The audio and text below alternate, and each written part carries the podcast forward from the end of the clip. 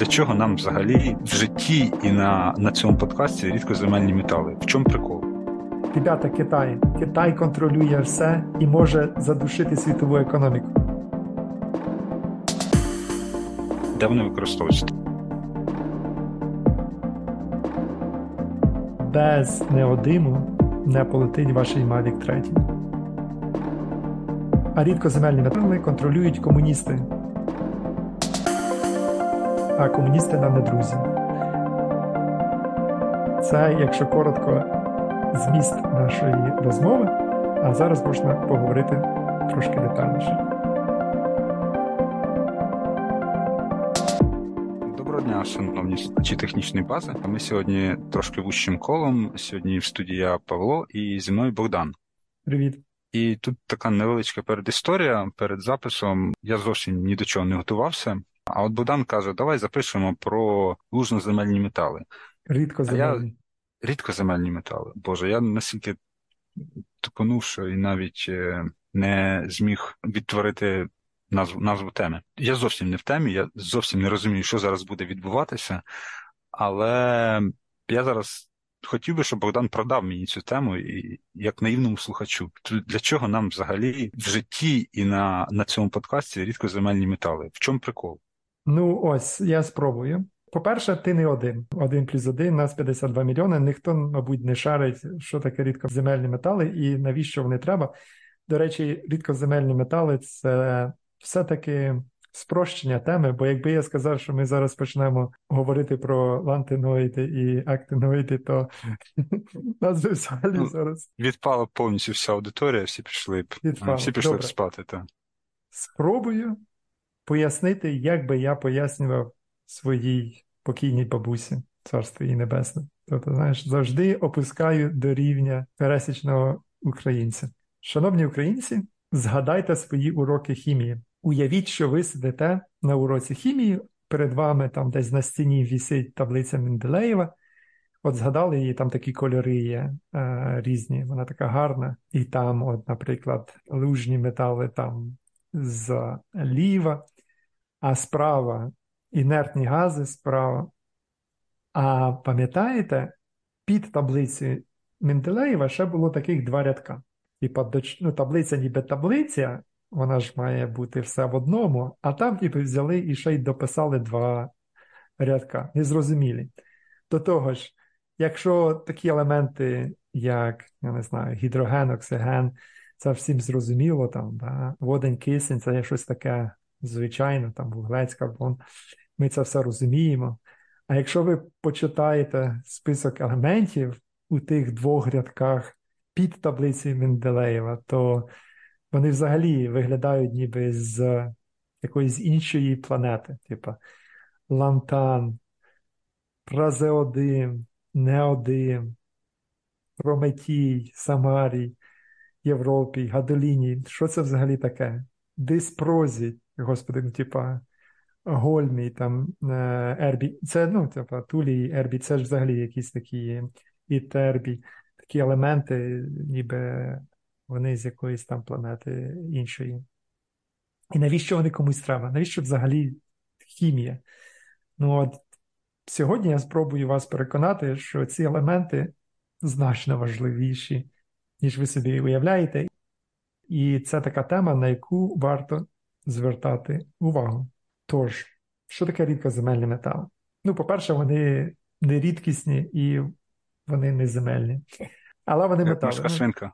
Як, Як морська свинка. свинка, так. Їх насправді дуже багато. Їх реально багато, вони не є рідкісними, але вони зустрічаються в низьких концентраціях, і проблема з ними, що вони е, всі мають дуже схожі хімічні і фізичні властивості. А в чому проблема? В тому, що їх буде важко відділяти. Якщо вони всі мають схожі властивості, то ну, вони всі в природі з'являються в суміші, і потім процес їхнього відділення дуже складний. І ми зараз попробуємо про це поговорити. Але я думаю, я вже багато наговорив і, мабуть, втратив вашу увагу, то треба якийсь панч, треба якось вас так. зацікавити. Ребята, Китай. Китай контролює все і може задушити світову економіку. Тобто, сьогоднішня розмова буде про те, як Китай через свої геополітичні важелі впливу контролює ключовий ресурс планети Земля. Тобто, це треба було з цього розпочинати. Якщо з нами ще залишилися люди, то слухайте, буде цікаво. Китай Почекай. Перед нам Китаєм. Перед Китаєм. Також не панч, але взаємодія така. Ти сказав, що вони взагалі капець які важливі де вони використовуються? Ти їх перерахував, ти сказав про те, що вони не рідкісні і не земельні, але метали. А що з них роблять, куди їх додають? Е, в чому в чому взагалі важливість? Для чого? Чому чому ми повинні ними цікавитися і перейматися за їхні їхні постачання? Прекрасне питання. Вони у всьому.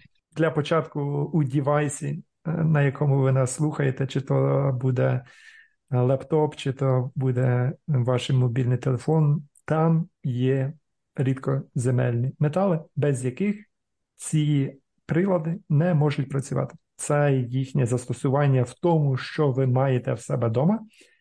А з того, що ви, можливо, не маєте в себе вдома, то це електромобілі, в першу чергу, це вітрові турбіни, це електроніка сонячних панелей, це багато медичних приладів, там МРТ, це військова промисловість. Тобто радар зараз сучасний побудувати без рідкоземельних металів неможливо. Це дрони, дрони літати не можуть. Крапка. Без неодиму не полетить ваш Mavic 3. Дуже багато чого іншого. І найголовніше, що вам треба зрозуміти, що я тут згадав про вітрові турбіни, я згадав про сонячну енергетику. Вона не може працювати без рідкоземельних металів, і ми за наступні десь 20-30 років почнемо споживати в 7 разів більше рідкоземельних металів, чим ми їх споживаємо зараз. Через те, що ми хочемо позбутися е, залежності від викопних джерел енергії, таких як газ, нафта. Для цього треба переходити на сонячну енергетику, а для сонячної енергетики треба рідкоземельні метали.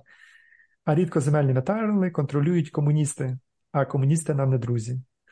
Це, якщо коротко, зміст нашої розмови, а зараз можна поговорити трошки детальніше. Ну так, взагалі, критичні якісь важливі ресурси дуже рідко в світі контролюються якимись симпатичними, хорошими хлопцями. Тут або нафта в якихось талібів, або якоїсь аль або рідкоземельні метали в комуністів. Тож, чому чому саме Китай? Тобто в Китаї є якісь свої особливі рудники залежі, в інших країн немає, немає в Європі, немає в інших країнах Азії, немає в Південній і Північній Америці. Це якась унікальний, унікальний якийсь клондайк ресурсів? Прекрасне питання. Як я сказав, уже рідкоземельні метали не є рідкісними. Очевидно, а чому ж тоді Китай їх контролює, якщо вони не є рідкісними? Логічно припустити, що, можливо, як ти сказав, якісь там якісь унікальні поклади лише в Китаї і більше їх ніде немає. Це, Це не так. Є певні історичні передумови, щоб бути взагалі абсолютно, ну щоб осягнути цю тему. Розкажу про історичні передумови. Дуже цікаво, що на самому початку становлення комуністичного Китаю в 49-му році вони почали розвивати важку індустрію, і вони почали добувати багато залізної руди. А я як сказав, що зазвичай правильно називати ці метали не рідкоземельними, а якось diffused, е, як буде українською, е, розпорошені метали. Це було б значно їх називати е, правильніше. Тому вони в розпорошеному стані, і вони дуже часто зустрічаються з іншими металами, і китайці добували залізну руду для своєї важкої промисловості і розвиваючи залізнорудну промисловість, вони, в принципі, розвинули багато покладів, багато шахт, де є рідкоземельні метали, де є руди. руди рідкоземельних металів. Це історично 49 рік. Але вся наука це Скандинавія, рідкоземельні метали це лантаноїди плюс скандій. Скандій він Якщо ви подивитися на таблицю Менделеєва, він, власне, на один період вище знаходиться, але його також додають сюди. І взагалі багато зі Скандинавії прийшло науки, тобто з Європи, вони є скрізь. Вони є в Європі, вони є в Північній Америці, але так історично склалося, що всі оці е, шахти І особливо переробні підприємства у всьому світі позбанкрутували. Чому? Тому що згадайте, що я вам сказав, всі ці елементи є розпорошеними і вони перемішані між собою і з іншими металами, і їх розділяти дуже-дуже важко. Утворюється в прямому сенсі тисячі тонн страшних кислот і солей інших металів. Тобто, це дуже токсичне, дуже екологічно шахливе виробництво, і більшість країн світу просто не хотіло мати з цим справу. Було дуже щасливо, торгуючи з Китаєм. По-перше, ніхто не уявляв, що ці рідкоземельні метали стануть настільки важливими, і тому собі купувалися в Китаї і і всіх все влаштовували. В Китайці себе труїли, а решта світу купувала це або в совку, або в Китаї. До речі, совок має також історію, знову ж таки, через те, що їм було пофіг і на екологію, і на людей, на людське здоров'я. Тому вони також е, побудували багато переробних підприємств і так само переробляли руди рідкоземельних металів. І тому в Європі єдиний рідкоземельно-переробний завод, який існує, він в Естонії, який був зав'язаний на, угадайте, чиїй руді, ну, звичайно, е, російський.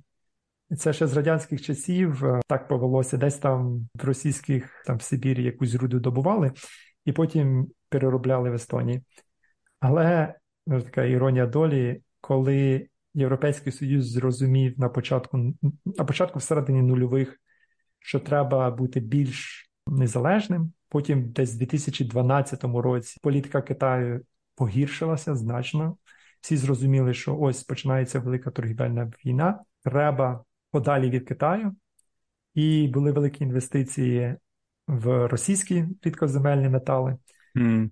І їх купували власне руди в Росії, переробляли в Естонії, просто відновили стару радянський ланцюжок поставок. А тепер тепер знову ж таки почали купувати руди в Китаї. Але це така історія, яка насправді у відсотку вона нічого мається на увазі, вона не впливає на світовий ринок рідкоземельних металів, тому що все одно все контролює Китай. У відсотках по рудах це десь 60%, а по переробці це 90%. Тобто, навіть якщо от американці зараз дуже часто хочуть закуповувати якісь руди незалежні від Китаю, але вони все одно відправляють переробку на переробку в Китай. І можете загуглити в новинах місяць назад Китай заборонив експорт технологій по переробці рідкоземельних металів і виробництву рідкоземельних магнітів. От про магніти ми поговоримо. Тобто самі продукти очистки можна експортувати, немає ніяких проблем. А саме технології, як це робити, заборонено експортувати. А в нас кредо, до речі, нашого подкасту, це що все в світі пов'язано між собою, і це дійсно так. Тому що технології сучасні переробки, які є значно економічніші і менш токсичні, але все одно токсичні, це це йонний обмін, і це це Манхеттенський, тобто вони всі йдуть від Манхеттенського проекту. І Манхеттенський проект, до речі, це робив для важчих елементів, для тих, що знизу знаходяться до цих актиноїдів. так?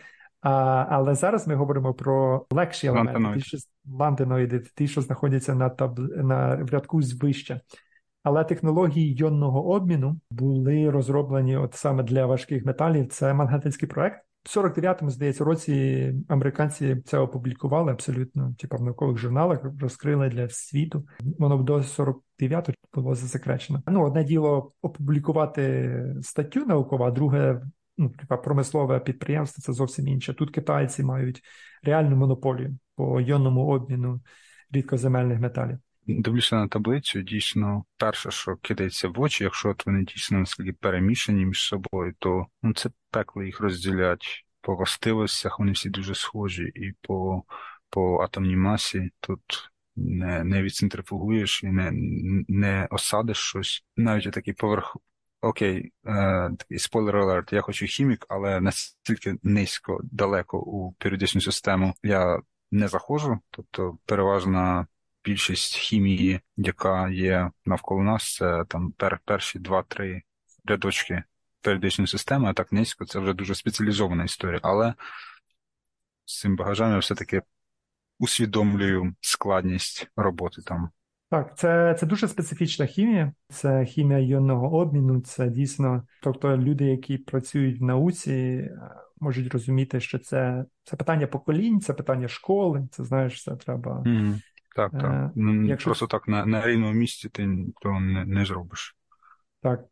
І так сталося, що ця школа існує фактично лише в Китаї, чисто через те, що решті світу цього не треба було. От реально не треба було. Ну, типа, навіщо воно? Люди користувалися магнітами на основі заліза, але в них є певний недолік. В них два великих недоліка. Перше, це густина магнітного поля низька відносно, але це навіть не найстрашніше. Найстрашніше те, що ці всі магни... магніти, до яких ми звикли там в дитинстві гралися, вони ж розмагнічуються. Це навіть ну, ми навіть таке чули. Тобто вони втрачають магнітне поле під дією зовнішнього магнітного поля.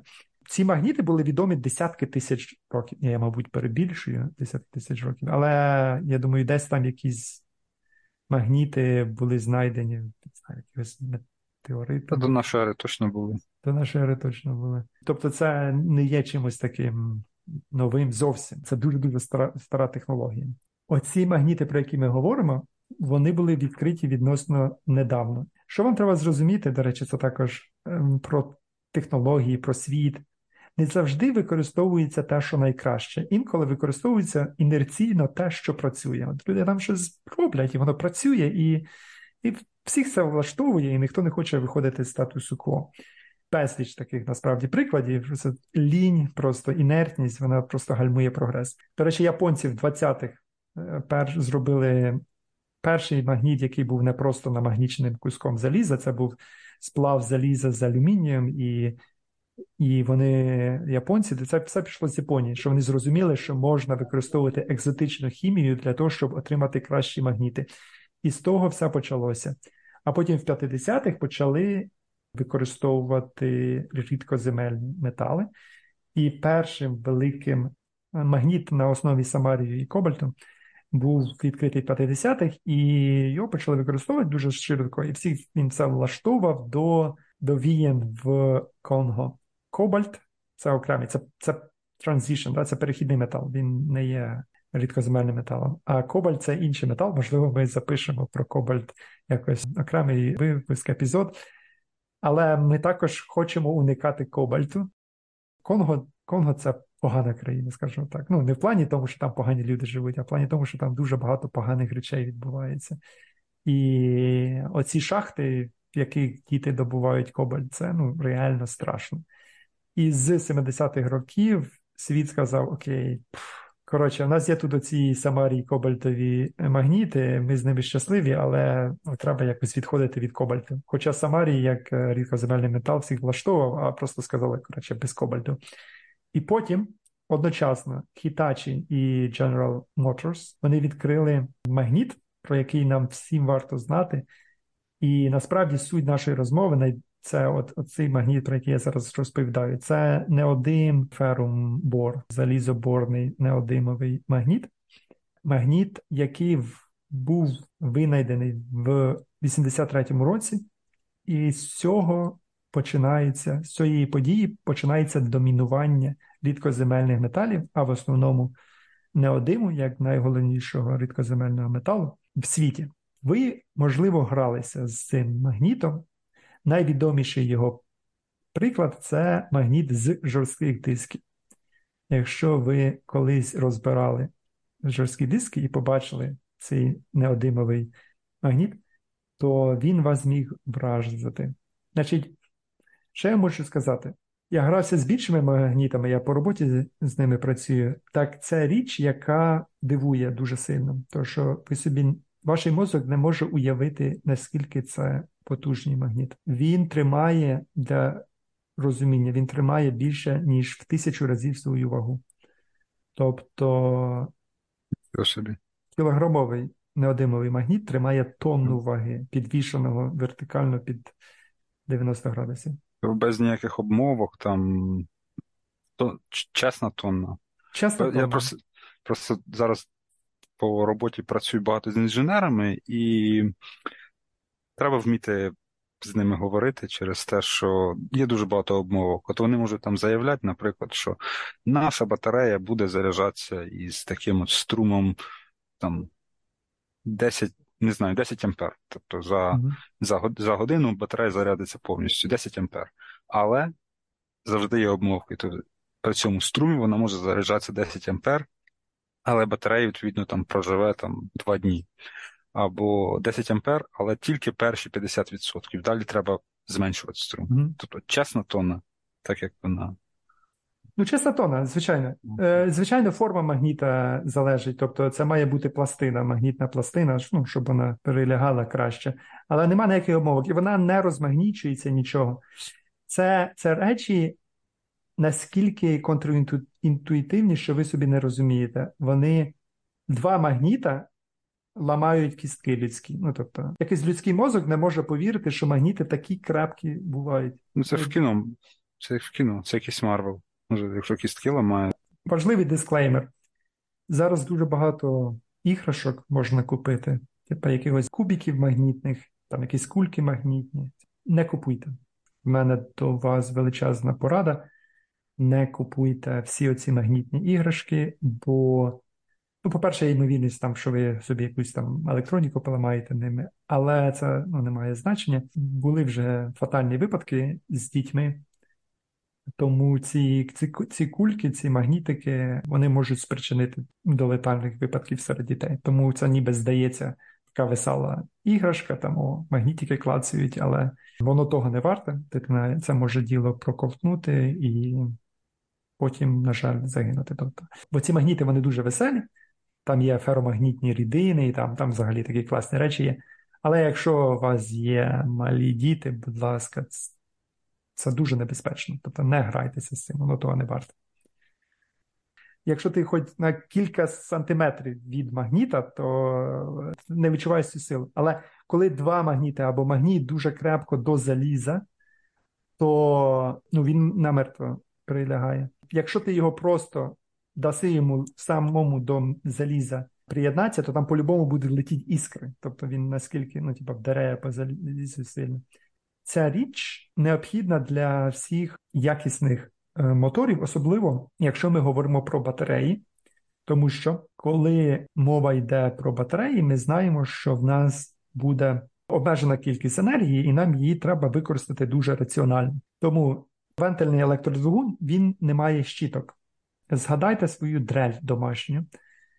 Там є щітки, які з часом з'їдаються, тому що на ротор треба подавати енергію, щоб створити магнітне поле ротора, і тому е, треба якось під'єднатися до до ротора, а ротор крутиться за визначенням, і тому існують такі речі, як щітки графітові. Але, по-перше, вони стараються, по-друге, вони причинюють іскри. Якщо ви пам'ятаєте вашим, ваша дрель, що ви в темноті щось дрелите, то там будуть такі іскорки. Це саме від цих щіток. Але вони також менш ефективні, що всі ем, є якийсь компроміс, що в індукційних моторів, що в, в цих щіткових моторів, вони в них менша ефективність. Найефективніший двигун він саме вентильний, той, що на постійних магнітах. І ефективність також зростає в залежності від густини магнітного поля. І, коротше, якщо у вас ця от магніти і електромагніти знаходяться на дуже близьких відстанях, там сильне поле, і двигун класно працює. І це особливо має значення, коли ми говоримо про щось таке, як, наприклад, дрони. От дрони просто ну, вони не можуть літати на чомусь іншому, ніж вентильний електродвигун. Ну, можна на е, двигунів внутрішнього згорання літати, але то, ну, коротше, всі знають, що таке мопеди, ви чуєте, як вони звучать. Це двохтактний двигун без е, вихлопу.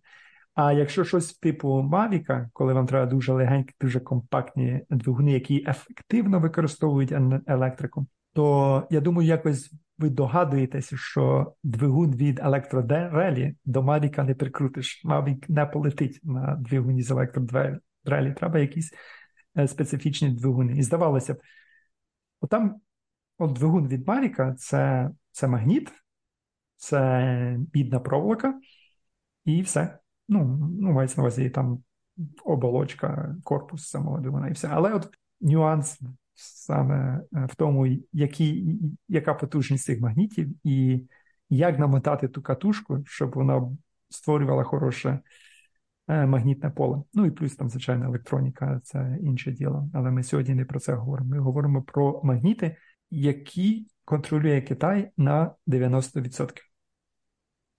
Це якась взагалі магія матеріалів, з того, що ти це зараз мені розказав. Я не знав. Нічого з цього я не знав.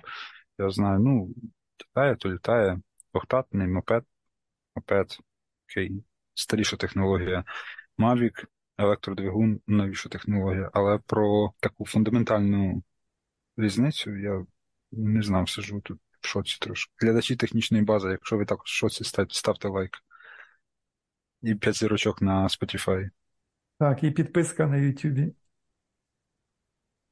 Тож, ще можливо цікаву фразу, яку сказав Ден Цзіопінь, це колишній секретар, перший секретар Комуністичної партії Китаю.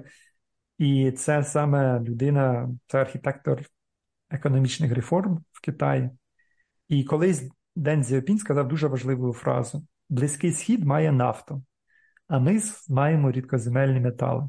Тут, можливо, треба пояснити контекст, бо фраза вирвана з контексту може дещо обманювати людей.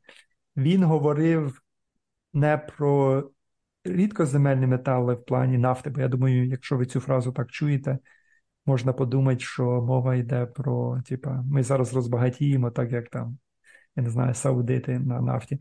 А він саме говорив про там американський імперіалізм, що там прийдуть американці і зараз нас завоюють, бо в нас є рідкоземельні метали.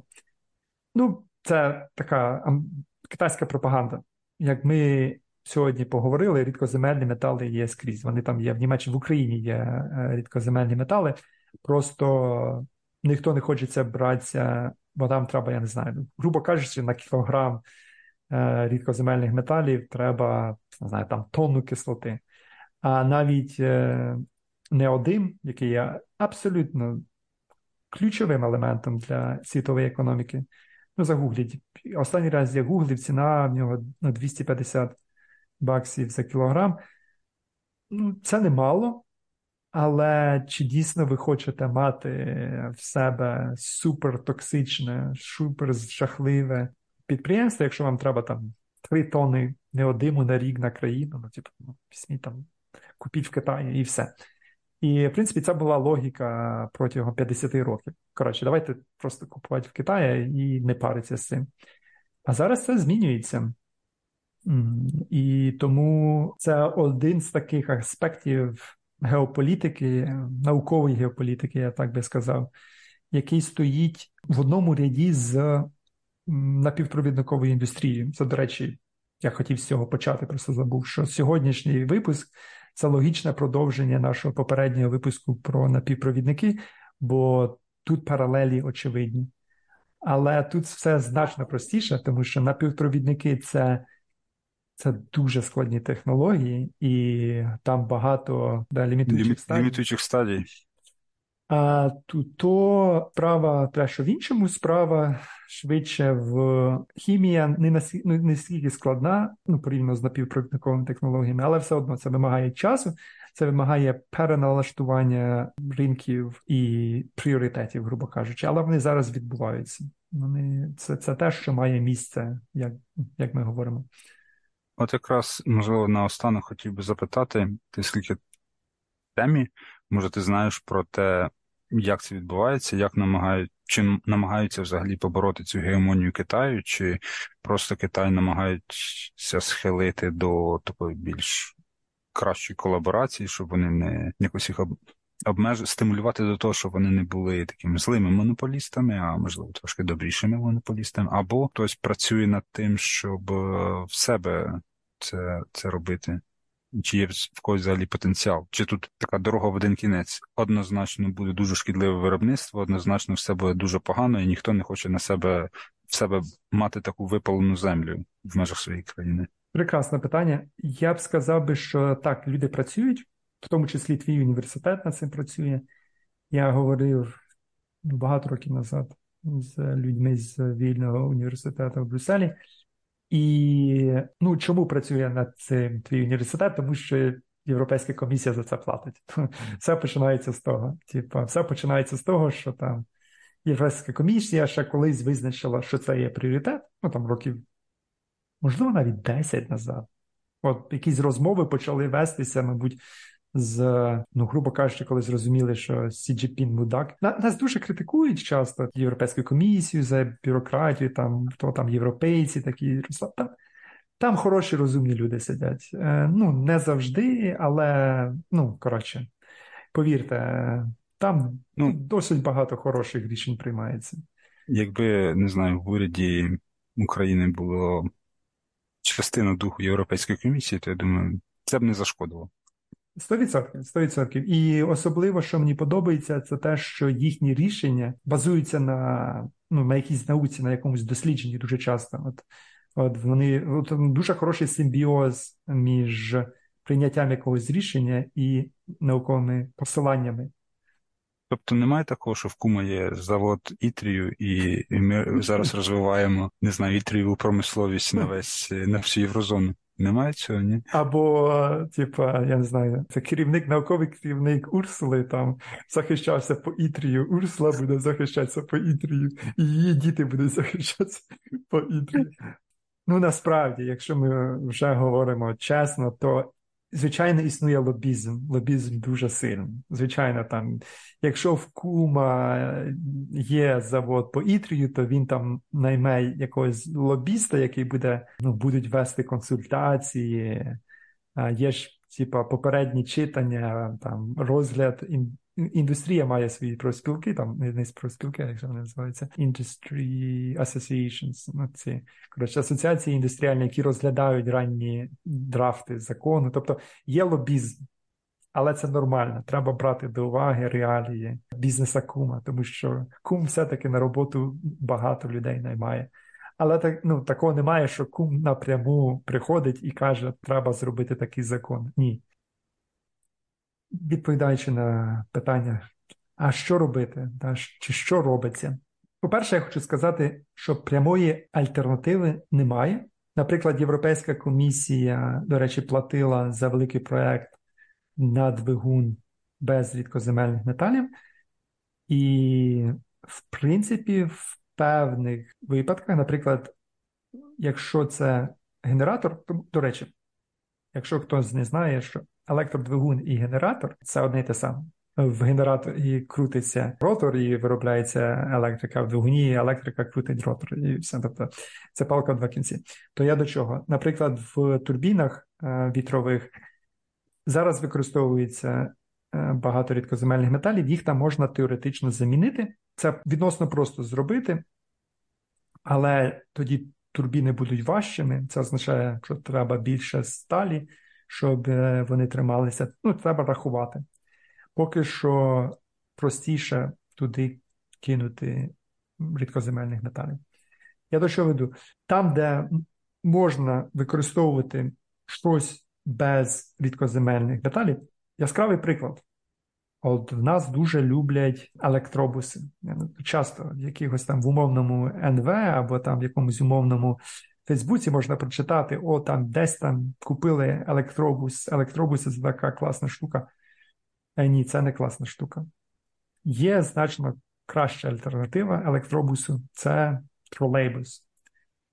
Так, багато кому може не сподобатися. А ви приїдете в Швейцарію. В Швейцарії катаються тролейбуси по всій країні і нормально, і нікого не засмучують е, е, кабелі над дорогою. Тому я до чого веду? Найкраща альтернатива це позбутися залежності. Тобто найкращий вихід з цієї ситуації це не використовувати рідкоземельні або вентильні двигуни зовсім, використовувати індукційні двигуни, використовувати в кінці кінців тролейбуси замість електромобілів. Тобто електробуси це зло, тому що там скільки хімії не потрібної. Давайте просто користуватися тролейбусами люди. Ну, це так. Ем, в багатьох... Трамвайчиками. Або ну, трамвайчиками це супер, але трамваї дорогі, на жаль. Трамваї ще краще, але трамваї інфраструктура коштує дорого. А тролейбуси це така золота середина по ціні і енергії. Ну, таке. Потім, що можна ще робити? Є багато досліджень по переробці. До речі, ця Єврокомісія також каже, що якщо якісь рідкоземельні метали вже приїхали в Європу, то є обмеження на, по тому, щоб їх просто викидати. Ну, Не можна просто взяти і викинути магніт на металолом. Його треба переробити і перевикористати. Тобто, це.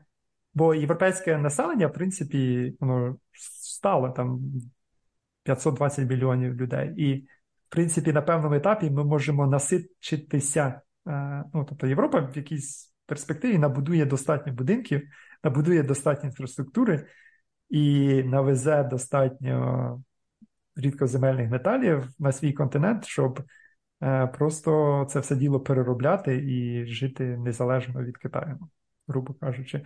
Тобто це один з е, способів е, боротьби з цією проблемою, це переробка, повторинне використання.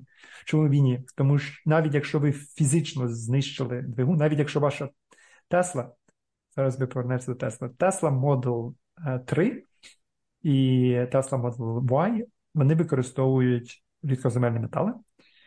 А Roadster і Model S, до речі, до речі, чому Тесла називається Теслою? Це не просто так, не просто там Ніколя Тесла вони назвали, тому що це був крутий чувак. Ні. Справді, через те, що Roadster і Model S, ну, друга модель, е, яка була після Roadster, вони використовують індукційні двигуни. Вони використовують двигуни, е, які Ніколя Тесла, власне, винайшов. А індукційні двигуни це дуже круто. Індукційні двигуни це ті двигуни, які були у вас в січкарні. Тобто кожна людина в українському селі знає, як працювати з індукційними двигунами. І от Tesla Model S, то він має той самий двигун, який стоїть у вас в січкарні. Е, Я вас розчарую. Але цього достатньо. А от уже Model 3, там чому прикол? От е, Тут логіка дуже класна. Тесла пішла яким шляхом? Вони батарею вдвічі зменшили, тому що основна вартість це батарея. Їм треба було виграти за рахунок ефективності двигуна. І вони використали крутішу хімію, там не один, там дуже дорогі, е, хороші е, магніти. І за рахунок цього, за рахунок покращення десь на 3% ефективності двигуна і знижені батареї вдвічі, вони там виграли певний запас ходу. Тобто, коли ви намагаєтеся видавлювати оці всі останні копійки, то вам тоді для таких екзотичних е, застосувань треба екзотична хімія. А коли у вас немає екзотики, ну, грубо кажучи, да, це це те саме з 4G і 5G. От вам дійсно треба 5G. Ну, це це дійсно хороше питання. От ми там хочемо все, о, там, давайте на п'яте покоління приходить, типу, а воно вам дійсно треба. І дуже багато речей треба в житті себе запитати, а воно вам дійсно треба.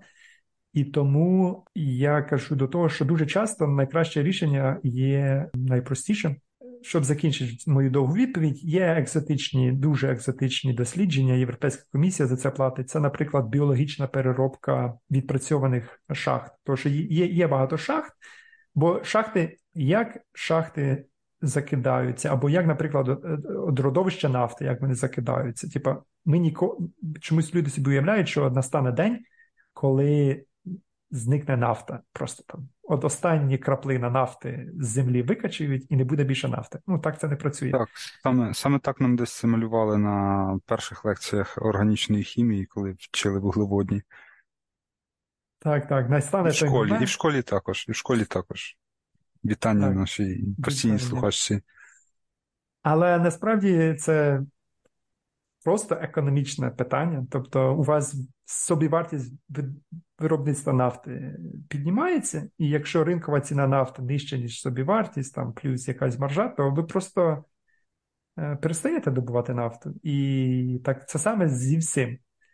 Е, нафта ніколи не закінчиться. Просто на певному етапі її буде неекономічно далі добувати. І так само з шахтами. Дуже часто, коли змінюється ринкова ціна, люди повертаються до старих родовищ і починають їх знову е, ну, відкривати і знову е, добувати ресурси з давно закинутих родовищ. Типу, а як так може бути? Що воно там з'явилося заново? Та не з'явилося, просто було дорого і ну, вирішили е, піти кудись в інше місце. То зараз те саме роблять. Закинуті шахти зараз дивляться, якщо ціна ринкова піднялася, то покращення якихось технологій, і, можливо, ми зараз їх можемо відновити виробництво з меншими, з меншою шкодою і кращою економікою, ну в такому стилі. Тобто інновації тут можуть допомогти. Є дуже екзотичні інновації з мікробами. Е, у нас немає нашого біолога з нами сьогодні, але ем, взагалі хімічно, як ми поговорили, от хімічно, отакою неорганікою, тупою неорганікою або фізикою, поділити рідкоземельні метали дуже-дуже важко. І їх почали ділити органікою, ну тобто хороші іонно-обмінні резини, оці всі смоли, да, смоли української. Е, це все складна органіка, це там комплексна металоорганіка. Що мене слухають мої колишні колеги органіки, можливо, хтось знає про це все, але в мене. Ем, до речі, оці, до речі, про застосування я забувся сказати. Це все потужні каталізатори. Ці всі метали, про які ми поговорили, вони також каталізують дуже багато селективних специфічних реакцій, і це знову ж таки палка в два кінці. Тобто, якщо вони здатні щось каталізувати, це означає, що їх можна якось селективно звідти е, вибрати. А зараз ми піднімаємося на новий рівень, е, є дослідження біології, тобто є там якісь мікроби, які селективно утворюють якісь там. Я не знаю, ти знаєш щось про важкі метали і мікроби? Ну, коротше, я далекий від цього всього, але Ні. вони вони Ні. Як, якимось чином можуть селективно вибирати е, рідкоземельні метали з, е, з цієї суміші, і це можливо наступний великий прорив. Тобто, якщо ми зможемо надресирувати я так підозрюю, це щось еволюційне. Я я підозрюю, що це. Е, от Ну, як я собі міг би це змоделювати зовсім не такий хлопський розум, не дивлячись жодної публікації перед цим. Є дуже часто білки, які можуть там захоплювати певні йони, так? І якщо є білок, який може захоплювати той же, я не знаю, там скандій, з будь-якої причини, от, отак от вони сумісні між собою, то можна вивести тип бактерії, посадивши в неї або плазміду, або просто там замінивши її ДНК біо... методами біоінженерії, mm-hmm. і виготовляти, в принципі, штам оцих е, бактерій, які будуть, скажімо так, селективні до які будуть виробляти білок, який буде селективний до певного металу. От так я собі це бачу. Ну, от, власне, це ж я про це запитував. Тобто, ти думаєш, це біоінженерія. А я ну, я не знаю. Я собі це уявляв, що ми створюємо середовище, в якому ми там поступово підвищуємо концентрацію цього металу, і ці бактерії адаптуються, і і цей білок, типу, як еволюційно, грубо кажучи, з кожним поколінням. Uh-huh. Але я думаю, ти правий, тому що значно швидше просто взяти. Я думаю, зворот, зворотній шлях буде швидший. Швидше. Я думаю, зворотній шлях, якщо ми а, змоделюємо білок, і ми скажемо, що цей білок може на себе забирати певний метал, може утворити комплекс якийсь із цим металом. Якщо ми спроектуємо цей білок, ми будемо знати вже, який геном буде його кодувати. І mm ми можемо там тими ж самими методами CRISPR я все спекулюю, я не біолог. Ні, ні, воно... Слава, слава не свари мене, слава не не критикуй мене. Ми можемо зробити якийсь експресинг цього білка за допомогою, я не знаю, або підсадки плазміди, або заміни геному бактерій методами CRISPR. Я так ну, так, Я далеко від цього, але ну, логічно звучить е, як те, що може допомогти. Ну, отож, добре. На цьому в мене все. Я, можливо, дуже підсумую, якщо нас ще хтось дослухав, то хочу сказати, що є оці рідкоземельні метали. Китай їх контролює, в Китаї є технології їхнього розділення, очищення, плюс а, застосування в магнітах і певних інших видах електроніки. Китай розуміє своє домінантне положення, досить агресивний в експертній політиці. Е, світ вразливий до домінантного становища Китаю, але намагається знайти якісь шляхи, якісь альтернативи, альтернативи існують. Ви особисто що можете зробити? Я недавно був в гостях, і в людей був бутель з водою восьмилітровий, і там ну, помпа, помпа знаєш, зверху, типу, на бутлі. Мгм. Так вона була е, електрична. Там, по-перше, були літієві батарейки, Мгм. по-друге, там контролер був, і по-третє, там був, власне, вентильний електродвигун. Тобто там по-любому був кадмій, там по-любому був літій, і е, там по-любому був не один. Тому не купуйте такого. Мається на увазі, якщо ви все життя воду качали рукою, то отакі гаджети не потрібні. Не купуйте. Воно може виглядати, типу, круто, Буде нажав простіше. кнопочку, а і воно тобі потекло. А раніше ж треба було наж... ну, рукою там тиснути. Продовжуйте тиснути. Не завжди інновації е, якимось чином полегшують ваше життя. Я, я, я не знаю, чому це люди роблять. Я... Чому це люди роблять? Чому люди купують ці всі непотрібні гаджети? Е, Це вау-ефект, я думаю.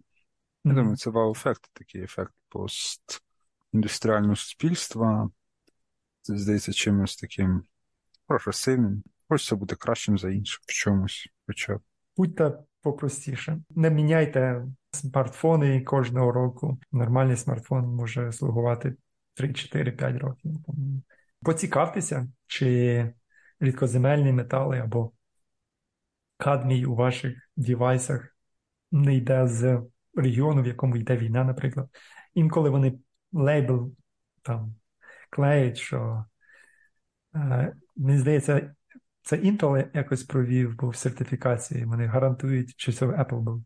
Вони гарантують, що 50% кадмію точно не приходить з зони військових дій. Ну, ну типа, молодці.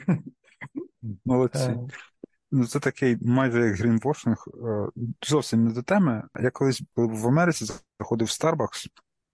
Якраз десь в той період е, я дізнався, що пластикові стаканчики, о, не пластик, паперові стаканчики, вони насправді не паперові і не пластикові. Якщо ти хочеш здавати їх на переробку, типу макулатуру, цього робити не можна, вони не приймаються. Тобі так само, як касові чеки. Це не є папір. Хімічному розумінні цього слова він не піддається переробці. Чому? Бо якби це був папір, ваш би стаканчик, так як папір, від води розмокав би. І відповідно там дуже багато пластику. І цей матеріал не піддається жодній переробці. Це велика проблема. Але Starbucks е, наливає вам каву в цей стаканчик, а до стаканчика, оскільки він гарячий, він дає вам такий рукав із такого чорного паперу, з якого роблять. е, Ну що, упаковки з нього роблять, доставки, типу нова пошта, це все робить такий чорний папір. І на цьому рукаві великим шрифтом зеленим написано 100% перероблена сировина. І от ви на нього дивитеся, і це вас вводить в оману, що цей стаканчик, цей виріб зроблений з 100%, 100% перероб, 100% переробка, продукт переробки. Але ні, це тільки рукав зроблений, а стаканчик він не піддається переробці, і він не може бути наслідком переробки. Отак. Ну, я думаю, це важлива ставка. Я думаю, ну, це одна з місій нашого подкасту спонукати людей е, думати про наслідки своїх е, споживчих е, звичок і вчинок вибору. Добре, в мене на цьому все. Е, бажаю нашим слухачам мирного неба над головою і незалежності від Китаю. До побачення. Ну, все добре.